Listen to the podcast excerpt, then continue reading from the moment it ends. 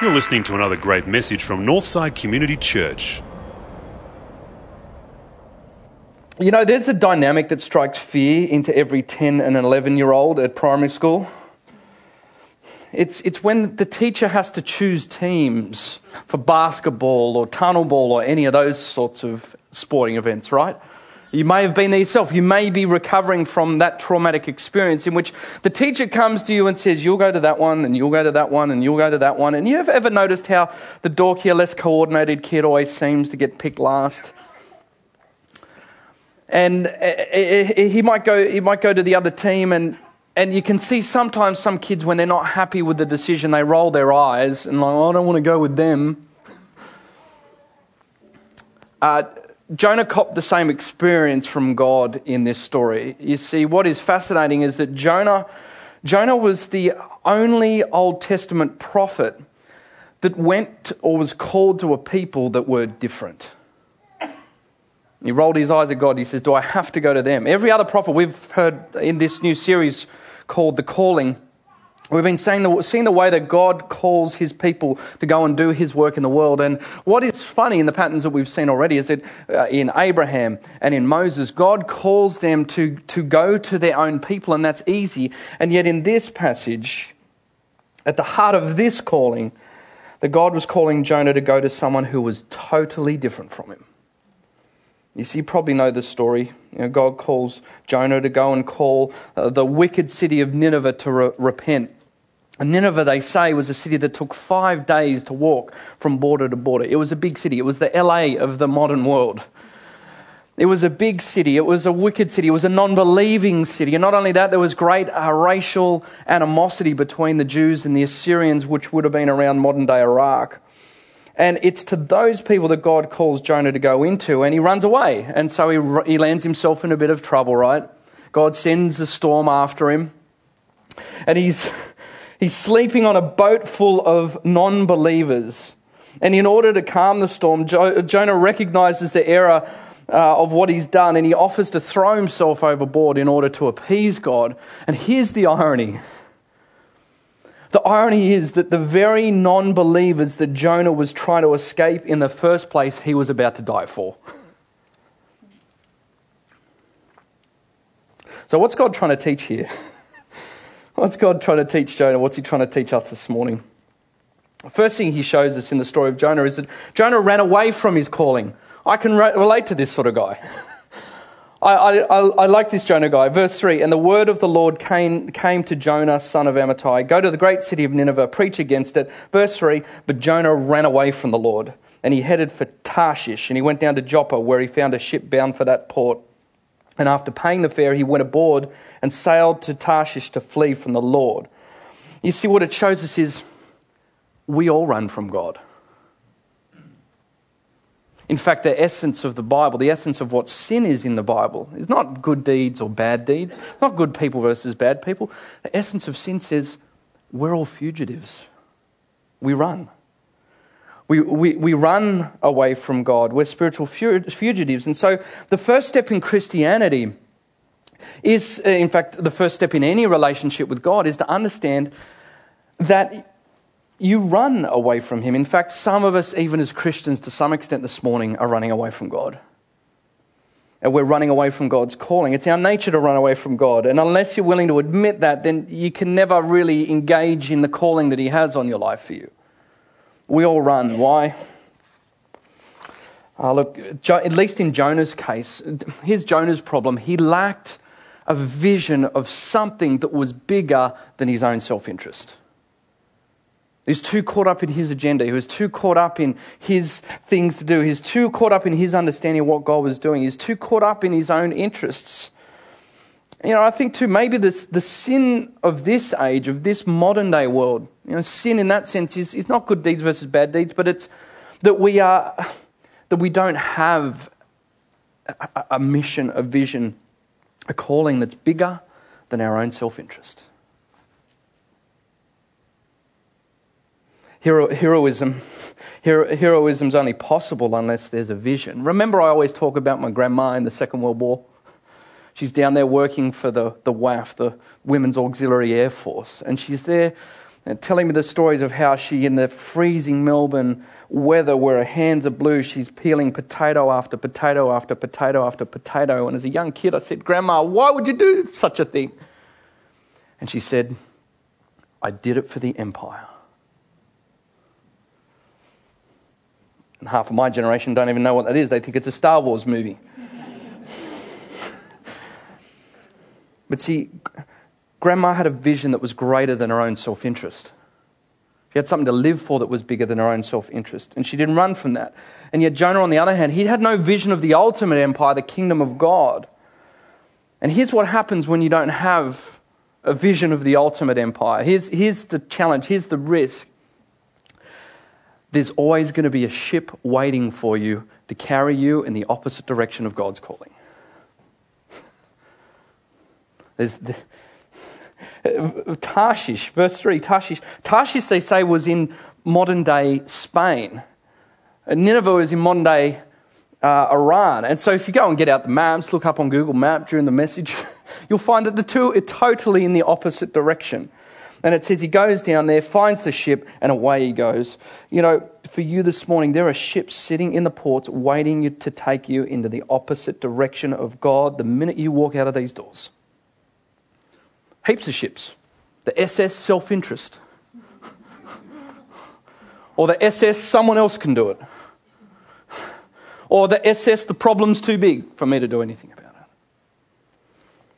Jonah ran from God, and so do we. But now it's not so much that Jonah ran, but it's why Jonah ran. Many, many, think, many think of this story as Jonah and the what? The whale, of course. Loretta, you get a gold star after the service. We're doing better than the kids' church. but that's, that's how we often think of this story, right? It is a kids' church sort of story. It's Jonah and the whale. Jonah goes, he runs away from God, God sends a storm. He gets swallowed by a whale. Lots of cool songs, lots of animated cartoons we could have about this story. But the book of Jonah is about Jonah actually being called to preach to Nineveh, to the Assyrians. And as I said, there was this great racial animosity. They, in fact, they were mortal enemies. And here was the problem for Jonah he knew God, he was a man of God, he was a prophet, he was one of God's people. And he, he knew the stories, he would have known the stories of those old biblical classics like Sodom and Gomorrah. And he would know what God would do to cities that disobeyed him. Jonah knew how God could operate and fix wicked cities, right? He would call down molten lava and smokes of fire upon these people.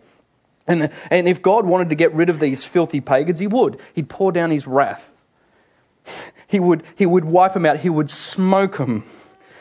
And this is, this is his real tension. Jonah, in hearing this call from God, begins to think to himself, hang on, wait a minute. Wait a minute, God. I know how you work. I, I know what you do to wicked cities. I, I know your standard modus operandi. I, I know how you can fix this, but hang on, God, if you're calling me a preacher, if you're calling me a prophet, your representative into that city, Jonah starts thinking, hang on, he's not going to smoke the city, he's going to save it.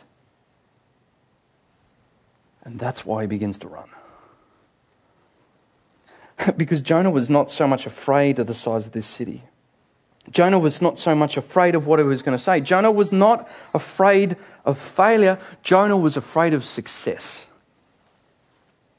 And the reason that he didn't go the first time into the city of Nineveh is because he was thinking, I don't want to go to these dirty pagan non believers. I don't want to go into that wicked city. But it's even deeper than that. It's not because he was just being disobedient. It was because, in fact, he gives his heart away. A little bit later on, you've got to read the whole book. It's a fascinating story. And there are two plot lines that we're getting at here this morning. But if you read in chapter 4, verse 3, he actually goes back to the city after the storm and after his sticky little encounter with the whale in the belly.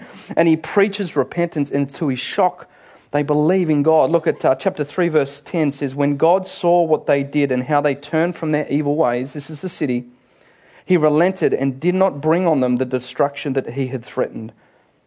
But to Jonah, this seemed very wrong, and he became very angry. And he prayed to the Lord, Isn't this what I said when I was still at home? This is what I tried to forestall by fleeing to Tarshish. I knew it. I knew it that you were a gracious God. I knew, my gut feel was right. I know how you operate. You smoke people if you don't like them. You withhold your anger if you're going to save them. God, you are slow to anger and abounding in love, a God who relents from sending calamity. Now, Lord, get this, what he says. Now, Lord, take away my life, for it is better for me to die than to live. Why? Because the city of Nineveh has been saved. What the heck is going on in his heart? What, what, what is happening here? He says, I ran because I knew, I knew from the very beginning that you're a gracious God. And what do we learn here? We learn here what showing us is the root of Jonah's reasons for running away from God was not because of fear, not because of a lack of courage, not from just a lack of disobedience, not because he just didn't want to. It's something that the Bible calls, at the root of it, self righteousness. And Paul says, you know, in his letters, that we try and patch up a self righteousness of our own you know, do you know what that means? It means that, that, here's what it means in practical everyday terms. It means everyone has to feel superior to someone, or we don't feel good about ourselves. And in Jonah's case, it manifested itself in a particular form of racism. I don't want to go to the Ninevites. That's, that's the typical, racism's a typical way that you can feel better than everyone else. Because, isn't it, in the modern day cultures, every culture teaches you consciously or subconsciously that your race is better than everyone else's. It's how you feel good about yourself. But self righteousness, it can manifest itself in all sorts of different ways. I mean, you don't just have to feel superior to other people in order to feel good about yourself. You can feel inferior. You can use your minority status in society to turn your nose up at the majority. You can use your socio-economic status to look down your nose at those slackers. Or you can use your socio-economic uh, status to look up the snobs. You can use your religion to feel morally superior to everyone else around you. You, you can use your education to look down your nose at those who haven't spent the time and effort to think for once in their life. You can use your brokenness to criticize all the other people around you who just never get you. You see, at, at, at the heart at the heart, at the end of the day, of why Jonah was running away from his calling, it was because he didn't want God to show grace and compassion to those that were different. It would blow his feeling of superiority right out of the water. It wasn't fair, and he could sense it. And so we go, well, how did God, how did God get, try and get through to him? Try and get through to him. Pause on that, try and get through to him, because we're going to see what happens at the end of the book in a second. But God tries to get through to him by teaching him a lesson in the storm. As a side note, is it me or does God always seem to teach you lessons in the storm? God always sends, there's always some sort of storm in your life in which you, you finally get it. The storms of crisis in your life in which there's a clarity in which you see God. So God's setting up for Jonah the sort of context that he still teaches us today. And we come back to a subplot that emerges in this story in the most fascinating of, of ways. Because before Jonah gets into Nineveh, before Jonah gets into the whale, he's, he's there in the middle of this storm. The waves are getting um, rough. Everyone's on board praying to their various gods to save them. And one of the most intriguing verses in the entire book of Jonah is when this unbelieving captain comes down to Jonah and gives him a smack around the head. Verse 6. But Jonah had gone below deck, where he lay down and he fell into a deep sleep. And the captain went to him and said, How can you sleep? Get up and call on your God. Maybe he will take notice and we will not perish. You know what he's saying? He's saying to Jonah, I, I, I get it. You're the, you're the only real religious guy on this boat. And if so, then why the heck are you not doing something for us? The captain leads us to our points of application this morning as we finish up. His, his challenge to Jonah is a challenge to you and me this morning. And the challenge is are there aspects of Jonah in you? I mean, are you willing to reach out to people that are different from you? And uh, here's, here's, here's how you can tell whether or not there are aspects of Jonah. First one is Are you asleep on the boat? First of all, this non believing captain, he's rebuking Jonah for being a man of God who has no idea about the problems that are around him. And Jonah was too absorbed in his own worries. He's, he's, he's probably asleep because he's full of his own grief and he's full of his own self doubts and he was full of his own guilt. And you know what happens. You know, when, when you get so absorbed in your own things that are going on in life, you, you go to sleep, don't you? You go to sleep to the things that are around you and the seriousness and the gravity of what's happening around you, not just in your own life, but in everyone else's. He's being rebuked because he's, he's so distant from the problems of the people around him, he doesn't even know their predicament. Friends, are we asleep on the boat? Are you asleep on the boat? Here's how else we tell whether or not we're like Jonah. Jonah was withholding his faith that was meant for the public good. When Jonah actually does stand up at the story and begins to deal with these people, what happens? They repent. They turn to God and they become believers. And so, what it shows us is this tremendous power that, that the message of God can have in people's life. And so, what that means is that Jonah was rightly rebuked by the captain. He, the captain was in order. The captain comes down and says, How dare you not use your faith to help those that are around you? And is it, is it me or you know, would non believers, would the world be right in rebuking believers for not using all that we have, all the resources that we have in this place to help the world around us? Friends, we, we have to understand this morning Northside Community Church, the church, we're the only club in the world, if you want to call it that, that exists for the benefit of non members and their guests. We're the only club that exists for the benefit of non members and their guests. And, and that is the great risk for Jonah, is that we become so caught up in the things that we do. And we know churches that are like that. I thank God that we're not a church like that. Churches that spend all their time and their resources and their money and their energies fighting each other or fighting over pews or fighting over power struggles. They're totally oblivious to the world that's around them. Are we using our faith for the public good? And the third one is we know we're like Jonah if we're cynical of the possibility that God can actually change our city. You see, we Christians are, we're a minority in the city of Sydney these days, right? We're a minority, and surely Jonah looked at the city of Nineveh, the size of LA, and he thought he was the minority, and that the Jews, the people of God, were a minority. And still, the Bible is always telling us that the city that we really belong to here is the city of God. And it's a city that will never end. And it's the ultimate city. And Jonah forgot that. And Jonah was so enamored with the power and the glitz and the lights of Hollywood and all the wickedness that was going down on the Sunset Strip that he, he, that A, he never believed that God could possibly change Nineveh. But more importantly, nor did he love the city enough to even want to go in and do anything about it.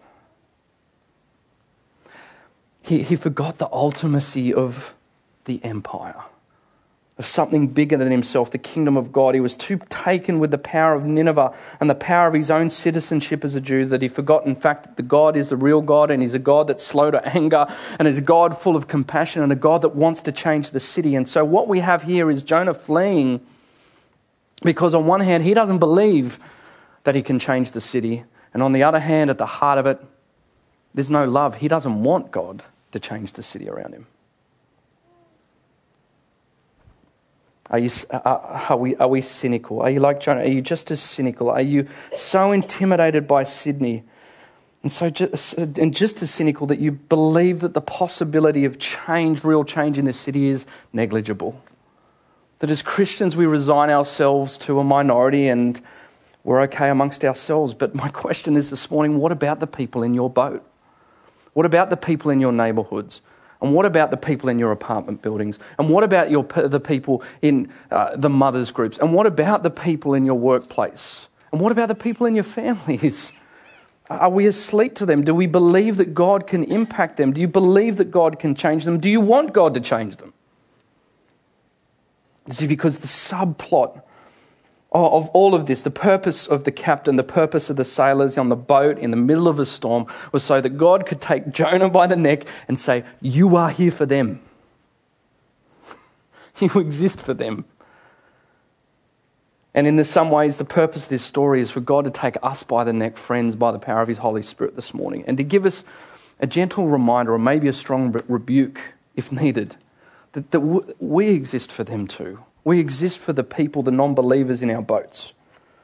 And so finally, I guess the question is what will make us run towards a city, our city, Sydney, rather than away from it? What would make us do that? Because you know how these sermons go on calling. You know, preacher gets up here and he works himself into a lather and he throws the Bible at you and he says, You must go. And so we all walk out of this place saying, Yes, I better go. I better go help the people in my boat because Sam said, the Bible said, so we must go. But Christianity is not a religion that says you must go. Christianity is a religion that says you will go. That is, you, you, you don't go because you have to, you go because you want to. That is, the fact that you go into the boats or the fact that you run into the city is because you want to. That the, the, the, to go to those who are not like you is not a requirement of being a Christian, it's a sign that you're a Christian. And, and it, it, it's that because Christianity so changes your heart that, that you run into the city not because you have to, but because you want to. And, and here's how it happens. Here's how that engine gets kick-started. The, the, the point is that, that Jonah, ironically, he really wasn't in a position to preach God's grace to Nineveh. He was never in a position to preach that because at the end of the story, remember I said, put your finger there, go to the end of the story. If you know it, it's the most remarkable thing. At the end of the, sto- end of the story, here you have Jonah out in the heat, sulking. He goes outside the city. He's in the, he's in the middle of the heat. Uh, God provides a plant for a bit of shade, and then that dies the next morning. And, and Jonah is filthy. He's still so upset with God. The whole book ends with Jonah filthy at God because he'd saved the city of Nineveh. And that's it. What a great dramatic tension. And I can't half blame poor Jonah because he, he, he lacked one dynamic that you and I have this morning. He lacked uh, the power and the engine room to help him go to those that are different and be joyful about it. Because Jonah, his story, he didn't realize he was just a forerunner. He was just the prologue to a much bigger story that looked a lot like his. Like, does this story sound familiar? Now, remember the irony of this story that at the very beginning, that, that the very non believers that Jonah was running away from were the ones that he almost died for. And luckily for Jonah, God intervenes at last minute, sends a whale, he's rescued, and he doesn't die, but then he wants to die. Remember the irony. God sends a whale and there's a last minute rescue. And yet, the real irony of the big picture is that there's a story of someone else who didn't have a last minute rescue.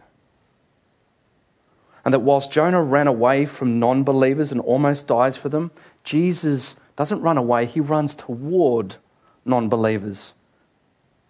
He doesn't almost die, he does die for them in order to call them to believe in this God of grace who is slow to anger. Guys, the gospel is we're fugitives, we run. That is, that is the gospel. We're always running away from God. And that we too, like Nineveh, in some ways, I know it's, it's, it sounds slack, but it's the truth of the gospel. We're deserving of being wiped out too. God, God could smite us. And yet, he, he doesn't just send a prophet, he, he doesn't just send a teacher, He sends His own Son to call us back to Him and to die for us and to display the mercy and the grace. And I, what I find so funny is if Jonah was alive today, he would be so filthy at you and me, it wouldn't be funny. He'd be sitting out in the foyer having a sulk. Because the God we talk about this morning is not a God who's in the business of smiting people for the sake of doing it. He, he is slow to anger. He is full of compassion and mercy. And when you taste mercy like that, you begin to have a heart that changes and wants to reach people who are different from you. How? Because the first step of reaching those that are different from you is to radiate your heart, radiate the superiority and the inferiority of your heart with the gospel. Because the gospel kills both your inferiority and your superiority. As Martin Luther said, your simul justus et peccator. That's Latin. That's the only Latin that I know. And what it, what it really means is it means that you're, you're you're more evil than you dared imagined, but you're more loved than you ever dared believe at exactly the same time. And so, friends, as Christians, it's to understand what Luther is saying that you are saved by God's sheer grace, and therefore you have no standing on which to feel superior than the worst of the worst in this world. The gospel kills your superiority. But at the same time, it's to understand that God loves you so much that He didn't just send a prophet, but His own Son, not at the risk of His life, but at the cost of His life to call you back towards God. And that kills your inferiority. And as a result, the gospel makes friends of people in this place, the church, who would normally never talk to each other out there in the real world. And so I've got to ask is, is that, will, will that be true of our church in the long run? Is that dynamic alive? Even more scarily from Jonah, are we afraid of failure or are we really afraid of success in this place? Are we, are we really afraid of how crazy and radical and different it could look like if the way that God moved in Nineveh is the way that He moves in Sydney, Australia?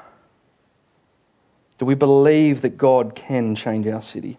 Can we love our city regardless of the differences? The only way now in this time of ministry will become to radiate, radiate your heart, get underneath the x ray machine, radiate your inferiority, radiate your superiority with the gospel and the love of Jesus Christ. Let's pray.